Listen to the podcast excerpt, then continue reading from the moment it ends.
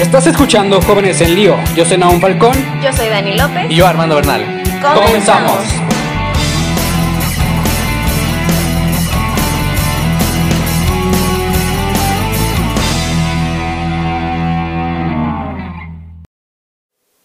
Bienvenidos, damas y caballeros, a este nuevo episodio de su podcast favorito, Jóvenes en Lío. Y como pueden ver, ya nos enamoramos de la ocasión que estrenamos la- en el episodio pasado. Y ahora sí, contamos con la presencia de nuestra amiga Daniela. ¿Cómo estás, Dani? Muy bien, contenta ya otra vez de estar aquí. La verdad es que yo los vi por ahí por YouTube y a mí me encantó la, la locación, la nueva locación se ve increíble. Pues quisimos repetir, quisimos repetir porque la verdad nos encantó, nos gustó y el episodio pasado también salió buenísimo y yo creo que este no se va a quedar atrás. Platíquenos, platíquenos qué, qué toca para hoy. Así es, para este episodio les preparamos, todavía en este intermedio entre la primera trilogía que vimos y la segunda, les preparamos un episodio algo polémico, pero muy interesante. Aquí nos van a ver peleándonos, agarrándonos de las greñas en un debate. No, la verdad, eh, ¿cómo, ¿cómo surgió un poquito este episodio? La verdad, terminando de grabar el, el pasado, Naomi y yo íbamos ya este, de regreso. Para este episodio teníamos pensado hablar de un tema pues similar al que, al que vamos a abordar. Y encontramos que hay unas discrepancias, ¿no? Que son discrepancias muy valiosas, porque a veces dentro de la misma iglesia, oye, pues no todos vamos a pensar igual. Entonces es claro que, que habrá discrepancias entre algunos de nosotros de formas de pensar. Y dijimos, pues que el siguiente episodio sea así, ¿no? Que el siguiente Sí. episodio sea hablar así, este, pues de eso. Y entonces est- estuvimos leyendo un poquito y hoy venimos a hacer tal cual eso, a hablar, discutir y comparar opiniones. Así es, y fíjense que el tema que estaremos abordando un poquito por acá es acerca sobre las relaciones sexuales, ¿verdad? Y ajá, todo lo que conlleva esto, la castidad, los métodos an- anticonceptivos y varias, eh, varios subtemas que vayan surgiendo a lo largo de este tema principal que son las relaciones sexuales y sobre todo que es un tema muy importante en nosotros como jóvenes. Y un poquito nerviosos, ¿no? Acá, así como Sí. que con los nervios de punta. Pero la verdad es que a mí se me hace un tema muy interesante y un tema que yo creo que todos alguna vez en nuestras vidas de repente no sabemos qué onda. Y quién sabe qué tantas dudas despierte en, en nuestra audiencia. Esperemos que los padres aquí del- de la parroquia no se asusten porque hablamos de esto, porque a veces es visto como un tema tabú, ¿no? O sea, y de hecho creo que el episodio pasado también fue un tema tabú. Yo creo que este es otro tema tabú dentro de, de- de nuestra religión. Pero vamos a hablar de ello. Vamos a hablar de ello hoy. Así es, entonces, ¿con qué quieren empezar? Empieza tú exponiendo tu postura. Santo Cristo bendito. Bien, pues partamos de que las relaciones sexuales las podemos dividir desde una etapa temprana y una correcta etapa que se puedan llevar a cabo. Una etapa temprana eh, sabemos que implican muchísimos riesgos desde un embarazo no deseado, desde diferentes ETS, enfermedades de transmisión sexual, y varias circunstancias que engloban el, el llevar este acto a temprana edad. No sé qué piensan. No, la verdad es que sí. Este, yo creo que hay mucha desinformación hoy en día, pero así como hay mucha de- desinformación, hay demasiada. Y también, como tú dices, ¿no? Depende la edad. Por ejemplo, unos niños chiquillos que a lo mejor van saliendo de secundaria, de prepa, que están como que en ese despertar de todos los sentidos, pues la verdad es que toda la información que les llena, al final los desinforma. Al final no saben por dónde ir, por qué camino, qué dirección tomar. Y pues bueno, las relaciones sexuales desde, pues tú ya lo dijiste, hay un buen de como cosas que están en contra, pues ya lo decías, un embarazo no deseado, este, enfermedades de transmisión sexual, etcétera, y sobre todo que a lo mejor muchos papás, también por ejemplo en edades tempranas, un niño, pues como les decía, este, los papás aún así no se atreven a enseñarle a sus hijos. O sea, como que de repente dicen, híjole, no, como que todavía no es edad para, para hablar con ellos, pero yo creo que desde chiquitos es importante educarnos, porque pues al final ya después nosotros podemos indagar en el tema, ¿no? Pero pues ya a lo mejor alguien pudo haber cometido ahí un pequeño tropiezo y pues bueno. Y, y un debate que creo que surge a, par- a partir de todo esto que ya comentaban ustedes es justamente el uso de anticonceptivos, ¿no? O sea, si está bien, si está mal. Entonces, no sé, eh, yo puedo exponer ahorita que, que estoy en contra, pero me gustaría saber cuál es su opinión respecto a eso, del uso de anticonce- anticonce- anticonceptivos. Pues fíjate que yo tengo como que un, un dilema por ahí existencial, porque precisamente, o sea, desde nuestro punto de vista, ¿cómo se podría decir? Ético, el uso de los métodos anticonceptivos eh, interrumpen completamente la acción divina de Dios sobre nosotros, sobre la capacidad de procrear, de esa capacidad de, de dar vida, ¿no? Y podemos entrar en esa, en esa discrepancia donde tenemos una realidad que realmente estamos viviendo en nuestra sociedad, no solo del mundo, o sea, aterricémosla a nuestra sociedad, nosotros que somos de León, Guanajuato, es una realidad que es alarmante que las personas eh, menores de 18 años, incluso ya desde los 13 años, 14, 15, se están reportando ya embarazadas en, diferentes hospitales y eso es una situación que realmente es alarmante. Y ahora, ¿por qué mi dilema entre el del uso de los métodos anticonceptivos? Sabemos que hay distintos tipos de métodos anticonceptivos. Están los de barrera, están los naturales, están, están los químicos como la pastilla del día siguiente y unos de ellos pueden ser riesgosos tanto para la salud de, de la persona que los está ocupando y, y precisamente por eso es donde se genera ese dilema sobre, ok, tuviste relaciones sexuales, vas a usar una pastilla del día siguiente, pero no sabes los riesgos que conlleva a nivel hormonal a, la mujer que, que, la ingiere. O sea, no, no somos las personas realmente capacitadas para hablarles acá sobre realmente la ciencia atrás sobre los de los métodos anticonceptivos y realmente es importante que se informen para que conozcan un poquito a fondo. Pero realmente es bien sabido que es una serie de cambios sumamente drásticos y peligrosos en, en, la etapa hormonal de la mujer, porque realmente es eliminar algo que está surgiendo dentro de ella. Y ahí es donde surge mi dilema. El, el, hecho de usarlos o no usarlos, pero también surge la contraparte, o sea, son peligrosos, pero también está la contraparte que es una realidad que estamos viviendo, eh, que está viviendo la sociedad, eh, que se hayan presentado embarazos a esta temprana edad y que aparte de los embarazos se presenten enfermedades de transmisión sexual, que ahorita ya es es, ¿cómo se podría decir? Es muy grave porque ya es mucha la población que está adquiriendo estas ETS y por eso es donde generó como que ese dilema sobre el uso de los métodos anticonceptivos o no usarlos, ¿sabes? O sea, quizá tú los, los usarías porque ves que la situación que está ocurriendo es justamente esa, ¿no? O sea, una este, sociedad, una generación joven que viene pues ya con mucha esta tendencia de, empezar su vida sexual a temprana edad, ¿no? Entonces quizá por ahí va un poco tu tirada. Ok. Em, esto era algo que, yo me quedé mucho pensando cuando, cuando hablamos de, de poder tener esta dinámica y era justamente que yo creo que la realidad no debería determinar si hacer algo que éticamente es correcto o no. Es decir, puede existir un problema, pero no porque exista ese problema nosotros podemos usar medios no adecuados éticamente para solucionarlo. Al final de cuentas estamos hablando del, eterno dilema de este, el fin justifica los medios, ¿no? Quizás es un buen fin, ¿no? O sea, entre comillas, este, pero los medios, a mi parecer, no son los medios adecuados porque esos mismos medios han sido, siento yo, los que han provocado el verdadero problema de fondo. O sea, yo no creo que el problema sea nada más, es que los jóvenes están adquiriendo este, están adquiriendo, adquiriendo ITS desde muy temprana edad.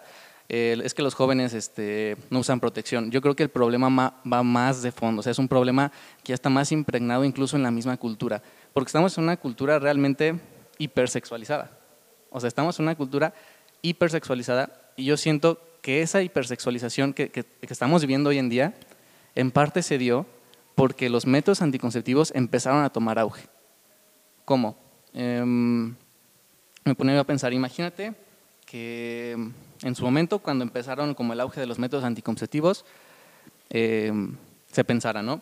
Ok, está pasando esto, eh, los jóvenes están empezando a, pues, a crecer en número, o sea, la sociedad está empezando a crecer en número, y el, el problema número uno surge desde, siento yo, como de la parte más alta, o sea, como de quienes tomaron esa decisión, de decir, en vez de trabajar en verdaderas iniciativas que inculquen una cultura a la, que al, acto sexual se le dé como el, trasfondo que tiene, o sea, se le dé la verdadera, el, verdadero sentido, vamos a proponer métodos anticonceptivos, que es lo más sencillo.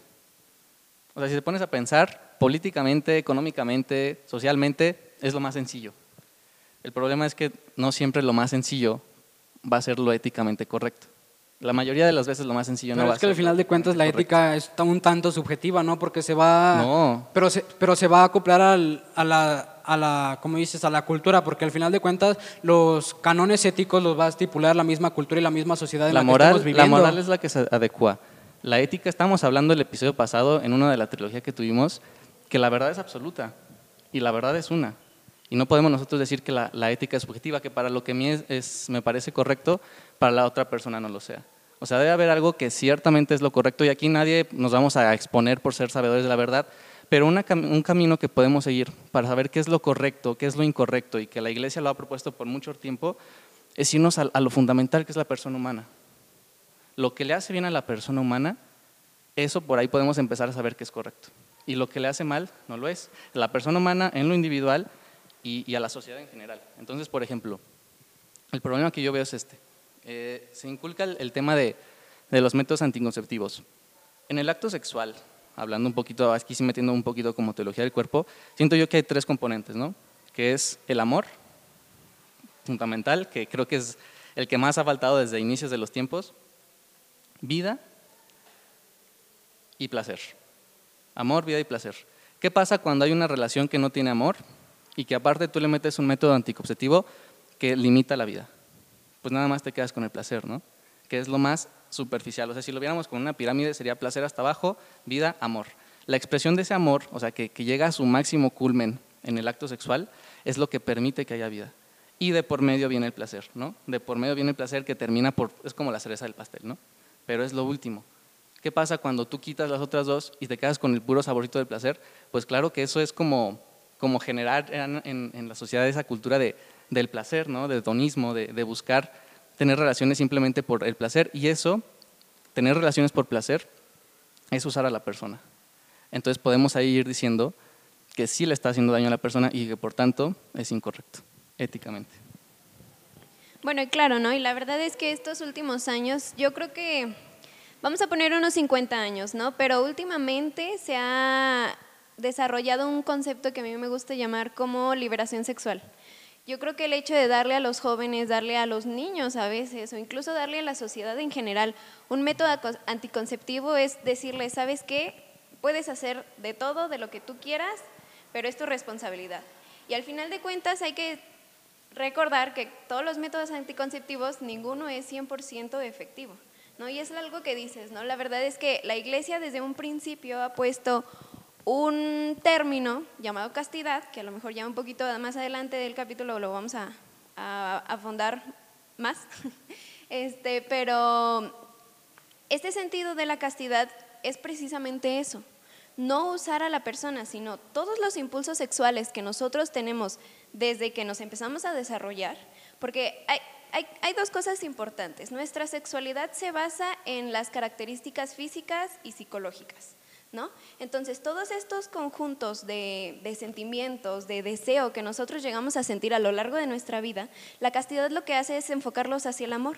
Y justo era lo que venías diciendo, ¿no? San Juan Pablo este, nos decía también en la teología del cuerpo que lo importante es amar a la persona y no denigrar, ¿no? El hecho de usar nosotros a alguien más para medio, este, para medio placer, pues es, ahí nosotros la estamos denigrando. Entonces es lo que nos dice la castidad, que todos esos impulsos que nosotros tenemos, que al final le podemos llamar como deseo, puede ser atracción física o atracción sentimental, los impulsemos al amor de una persona y no a su uso, porque cuando nosotros también usamos a otra persona meramente para placer, pues la verdad es que nosotros nos quedamos vacíos. Ya lo veíamos en los capítulos anteriores, este, estamos siendo llamados a, a la felicidad y buscamos de repente todos esos vacíos que al final no nos llenan. ¿Por qué? Porque al final solo nos quedamos en el uso y no aprovechamos. Y al final de cuentas, de todo esto, ¿cuál sería una solución para este problema? Porque realmente es un problema gravísimo que está ocurriendo.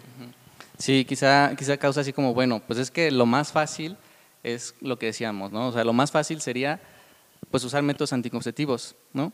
Al final, pues lo más fácil también es el aborto en el tema que está ocurriendo, ¿no? Y lo más fácil es la eutanasia para, para, pues para el tema que también se está viviendo como de supuesta sobreprobación, ¿no?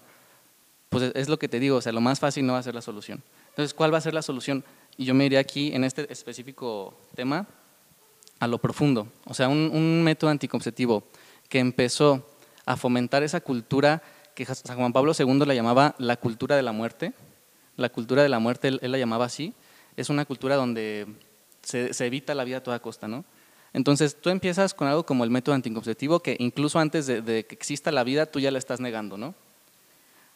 Después pasas a otro nivel, que es el aborto, ¿no? Ya existe la vida y ahora tú la niegas. Y por distintas cuestiones, una y otra y otra. El tema de la eutanasia, ya está la vida ahí. Quizás está acabando, tal vez, y tú ya la estás cortando de gajo. Es cultura de la muerte.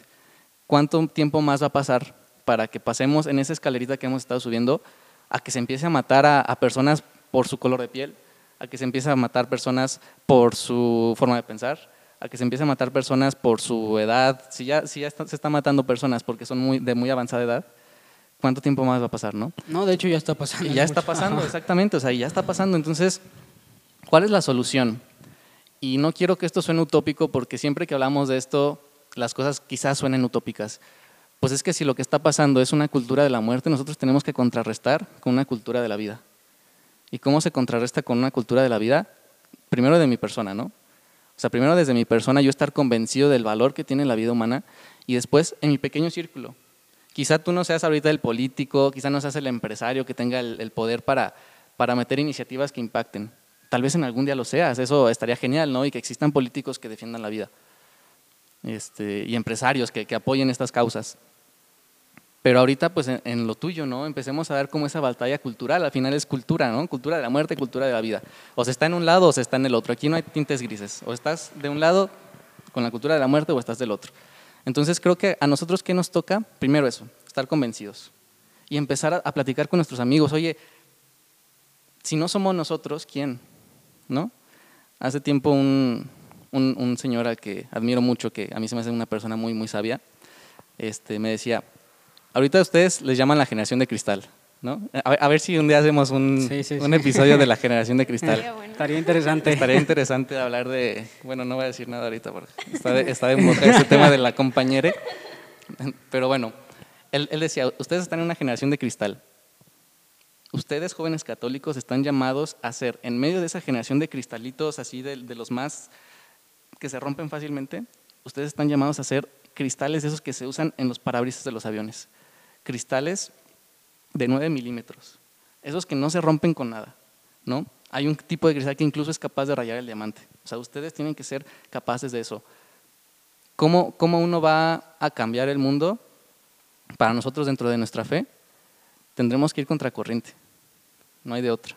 Quizá lo más fácil parezca aprobar el método de, uso, de usos anticonceptivos, quizá lo que la sociedad ahorita más acepta es el uso del, del, del aborto, quizá lo, todo lo que se, se, está viendo en todo el entorno en el que estamos es una cultura de hipersexualización, pues nosotros tenemos que plantarnos, ¿no? Plantarnos como robles y decir, esto no, esto sí, y ir contracorriente muchas veces.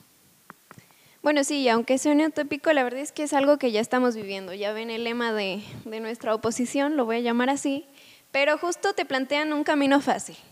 Métodos anticonceptivos para embarazo no deseado, eh, aborto para, pues, para el embarazo y aborto seguro para no morir. Pero ¿qué pasa ahí, no? O sea, volvemos a esa cultura de la muerte en donde a las personas, a los niños, como les decía, hay mucha información que tanto te saturan y al final no sabes cuál es la verdad. ¿no? Entonces a un niño, pues dice, ah, es que yo puedo usar eh, métodos anticonceptivos para no embarazarme.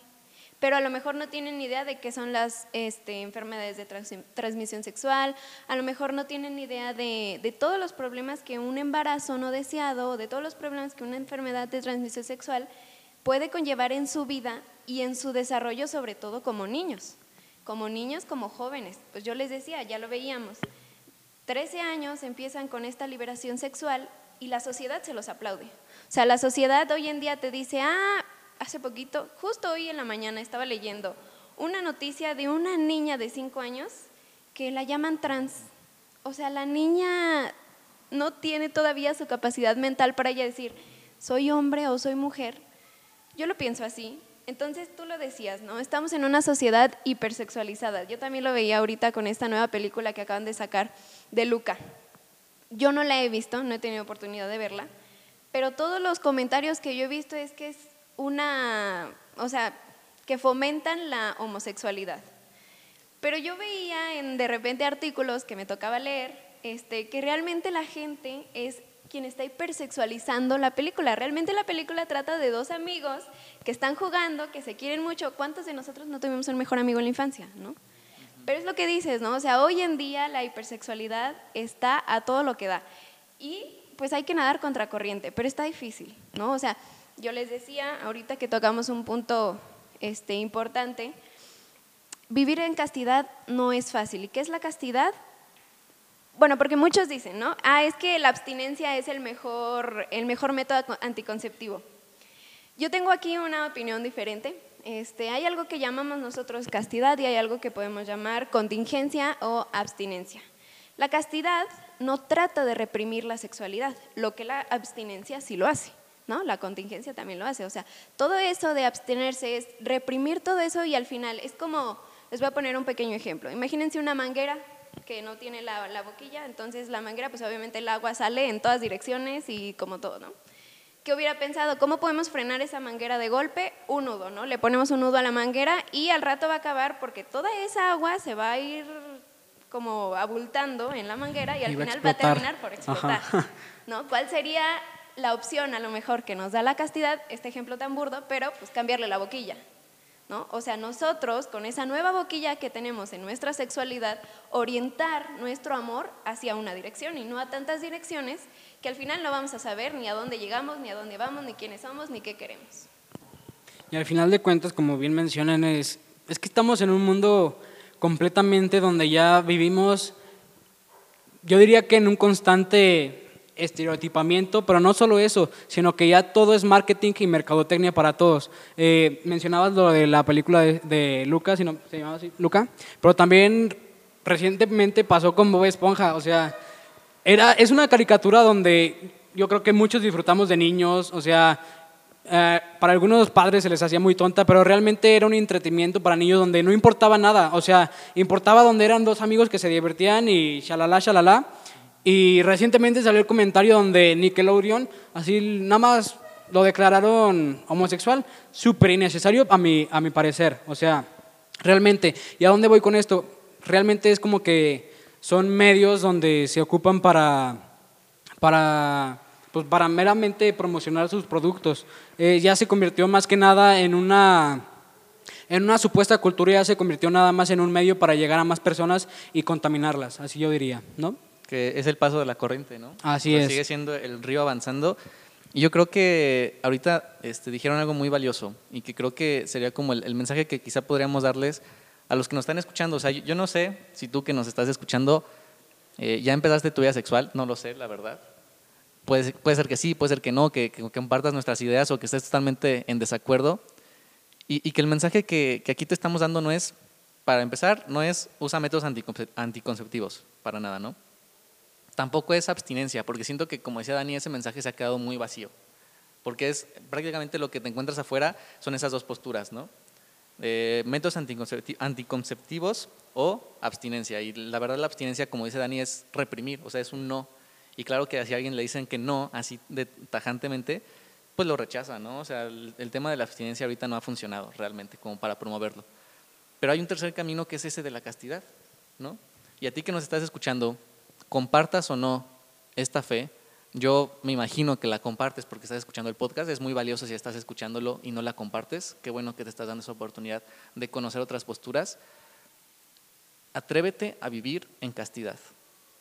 No va a ser fácil, porque vamos contracorriente.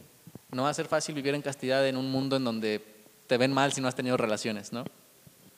Como no va a ser fácil en ninguno de los otros temas que a nosotros como católicos nos toca defender, ¿no? Cómo es la vida, cómo es la familia. No va a ser fácil. Empieza por ahí. Atrévete a vivir una vida de castidad, porque la vida de castidad hace que esa relación sexual trascienda. Entonces, cuando tú entiendes que, el, el amor que tú vives en un acto sexual es más que el placer, o sea, tú comprendes, híjole, es que, no manches, yo no quiero tener relaciones hasta que esté con la persona con la que quiero pasar el resto de mi vida, ¿no? O sea, cuando tú comprendes eso, es que entonces puedes llevar a ese amor, porque ahorita Dani lo decía, o sea, es- la castidad es la llave con la que diriges el amor, ¿no? O sea, porque el amor puede encender así de, de- de llamazo todo y caer en un lugar donde no queremos, pero también puede controlarlo, ¿no? Y que ese fuego sea como un fuego que, que permee, que te ayude, ¿no? Que, que, que sabemos la utilidad que tiene el fuego muchísimo, ¿no? Entonces es eso, o sea, yo diría que atrévanse a profundizar en este tema de la castidad y a vivir en castidad. Y ojo, vivir en castidad no es lo mismo que ser virgen. Así es. O sea, vivir en castidad no es lo mismo que ser virgen. Alguien puede ser virgen y no ser casto, Claro. ¿no? Alguien puede ser virgen y ser adicto a la pornografía, a la masturbación, a todos esos temas. Entonces ahí obviamente se pierde la castidad, porque se está buscando lo mismo, se está buscando un placer, ¿no? No, y justo eso, eso quería tocar un poquito, porque la castidad no solo se trata de relaciones sexuales, ¿no? La castidad, o sea, vivir en castidad es vivir en castidad toda tu vida, todo lo que haces, o sea, desde levantarte, desde cómo ves a una persona, desde cómo hablas con una persona, incluso ya tienes novio o novia, desde cómo besas a esa persona, desde cómo se tratan y cuáles son tus intenciones. Lo tenemos muy claro en uno de los mandamientos, este, de que no cometeramos, no cometerás eh, actos impuros ni deseos impuros, ¿no? Entonces, es eso, vivir en castidad es vivir en castidad toda tu vida, en todo lo que haces desde la mañana. Hoy me voy a levantar y voy a amar. Al final yo creo que todo, todos los temas se resumen en el amor y tenemos el amor más grande y el ejemplo de amor más grande y nada más es ir direccionándonos, ir direccionándonos porque la castidad es una virtud, pero como toda virtud es algo que tenemos que ir procurando día con día. Y obviamente te puedes caer, te puedes tropezar, puedes de repente decir que ya no puedes, pero al final, eso que dices Armando, o sea, imagínate ya cuando te cases, ya cuando tengas ya tu- tus inicios de tu familia, pues todo ese amor que ya has llevado este, día con día en tu crecimiento este, personal, ahora lo vas a compartir con otra persona más. Y ese amor es la consumación del amor en una intimidad tan grande y esa intimidad tan grande nos la regala Dios. Al final yo veo a la sexualidad y a la castidad como un don que Dios nos da para nosotros poder vivir en plenitud con una pareja. Y más que nada, bueno, escuchando varios relatos de personas adultas que describen este acto como algo místico, mágico y maravilloso, realmente que siento que es sumamente importante saberlo reservar y saber cuándo llegue ese momento. Saber en qué aspecto, cuando ya estés con la persona indicada, cuando ya estés bien establecido con la persona indicada, también cuando ya tengas la suficiente responsabilidad para conllevar todo lo que pues, surge de eso, vaya, o sea, saben pues, me trabé, pero es una cuestión de responsabilidad y también de, de saber controlarse y controlar los impulsos. Lo mencionábamos también en episodios pasados, en la primera temporada cuando hablamos sobre, sobre Sí, era, hablamos justamente de sexualidad, Sí, teología eh, del Estaba cuerpo. tratando de recordar el título. No, pero hablamos de, donde hablábamos de la masculinidad, donde hablábamos de esa, de esa parte de controlar los impulsos. O sea, hay diferentes formas de saberlos controlar, haciendo ejercicio, eh, mejorando tus hábitos diariamente y realmente para conllevar esto a, a un lugar adecuado y a un tiempo adecuado.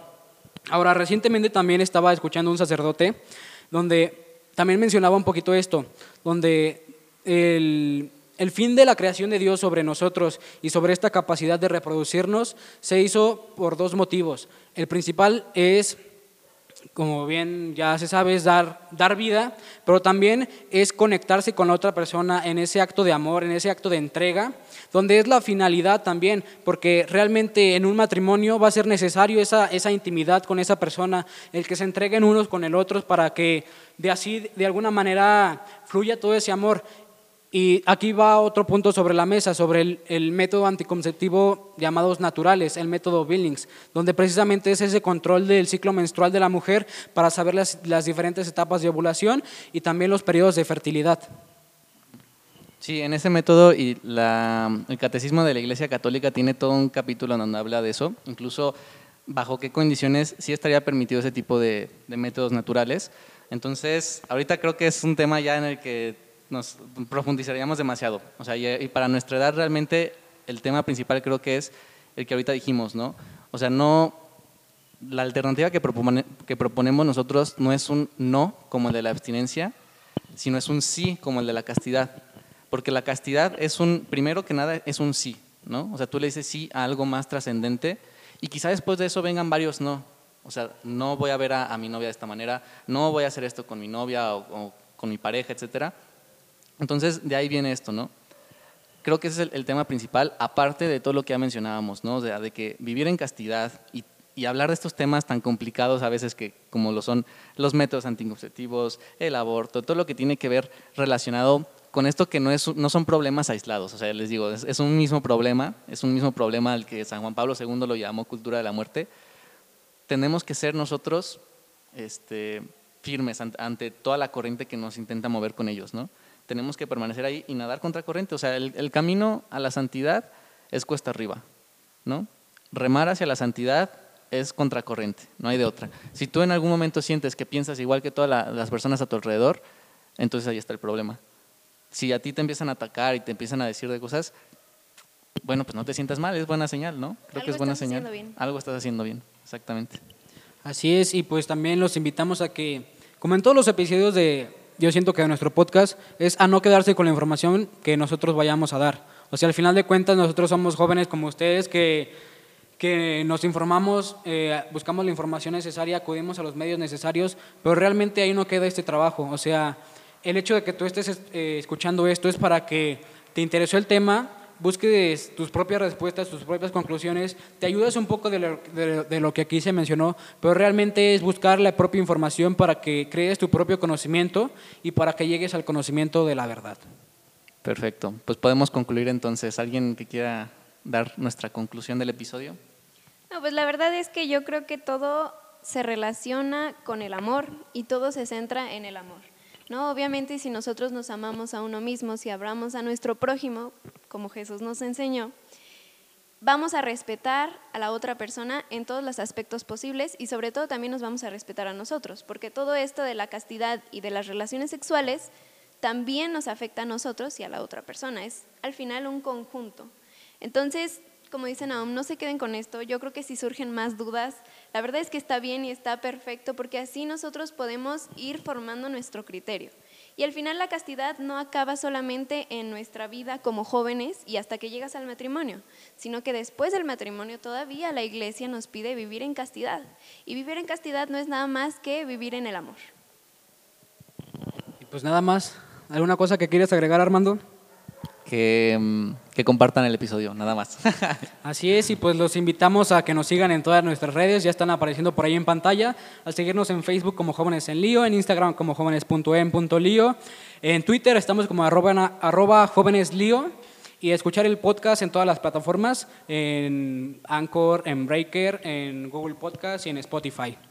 Muy bien, y a suscribirse a este canal de YouTube, darle like, activar la campanita. Ya me sentí raro. Tenía que decirlo. Tenía que decirlo. Ya somos todos unos youtubers. Ya somos todos unos youtubers. Si ven todas estas transiciones que hicimos, la verdad es que Naum se la rifa aquí como técnico. Ah, no, Luchamos carrilla que se tiene que cambiar ya, ya. de carrera. Pero muy bien. Pues nos vemos el siguiente viernes. Muchas gracias por escucharnos. Muchas gracias y nos vemos hasta la próxima. Adiós.